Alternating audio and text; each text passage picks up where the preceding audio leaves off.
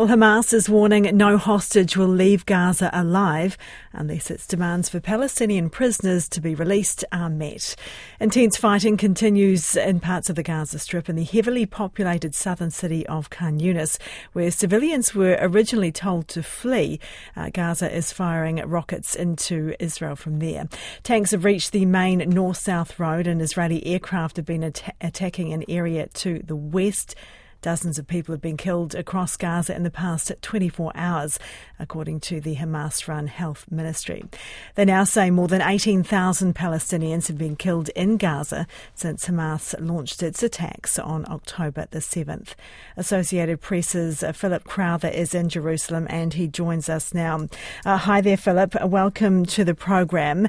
Uh, well, there's no end to this violence, is there? Can you give us the latest uh, as you understand it? Well, Israeli soldiers are on the ground in Gaza's two largest cities. Uh, that includes Khan Younis, that you already mentioned. A new line of attack was opened there by the Israeli military last week, but it also includes Gaza City in the north and the Jabalia refugee camp. Uh, thousands of uh, thousands of civilians are still there, including in the north of the Gaza Strip, despite those evacuation orders from the Israeli military telling them to move further and further south. Uh, civilians are in their houses, in uh, shelters, in hospitals as well, that should be the safest places, but have proven not to be uh, over the last few weeks. Uh, as you mentioned, the Hamas controlled health ministry in the Gaza Strip says now that over 18,000 Palestinians have been killed, and 85% of the 2.3 million who live in the Gaza Strip have fled their homes, most of them further south, of course, uh, that is supposed to be safer, but clearly is not either. No safe place, according to many humanitarian aid organizations who are in the field. Mm. What about uh, Netanyahu's claims of Palestinians surrendering? We've seen well, more horrific images coming out indicating that. Yeah, and he uh, says that uh, it's the beginning of the end for Hamas. Those are the words of Benjamin Netanyahu, the Israeli prime minister. Uh, there is no way for us to prove whether these really are Hamas fighters uh, who are surrendering and whether the leadership of Hamas is weakening. That is the view uh, of the Israeli government uh, right now. that is something that is impossible to verify on the ground. we do see, though, that that Hamas resistance is still very strong, and that includes in parts of the Gaza Strip, like the aforementioned north, uh, where Israeli ground troops have been for six weeks already. Uh, there is still fighting going on in those cities.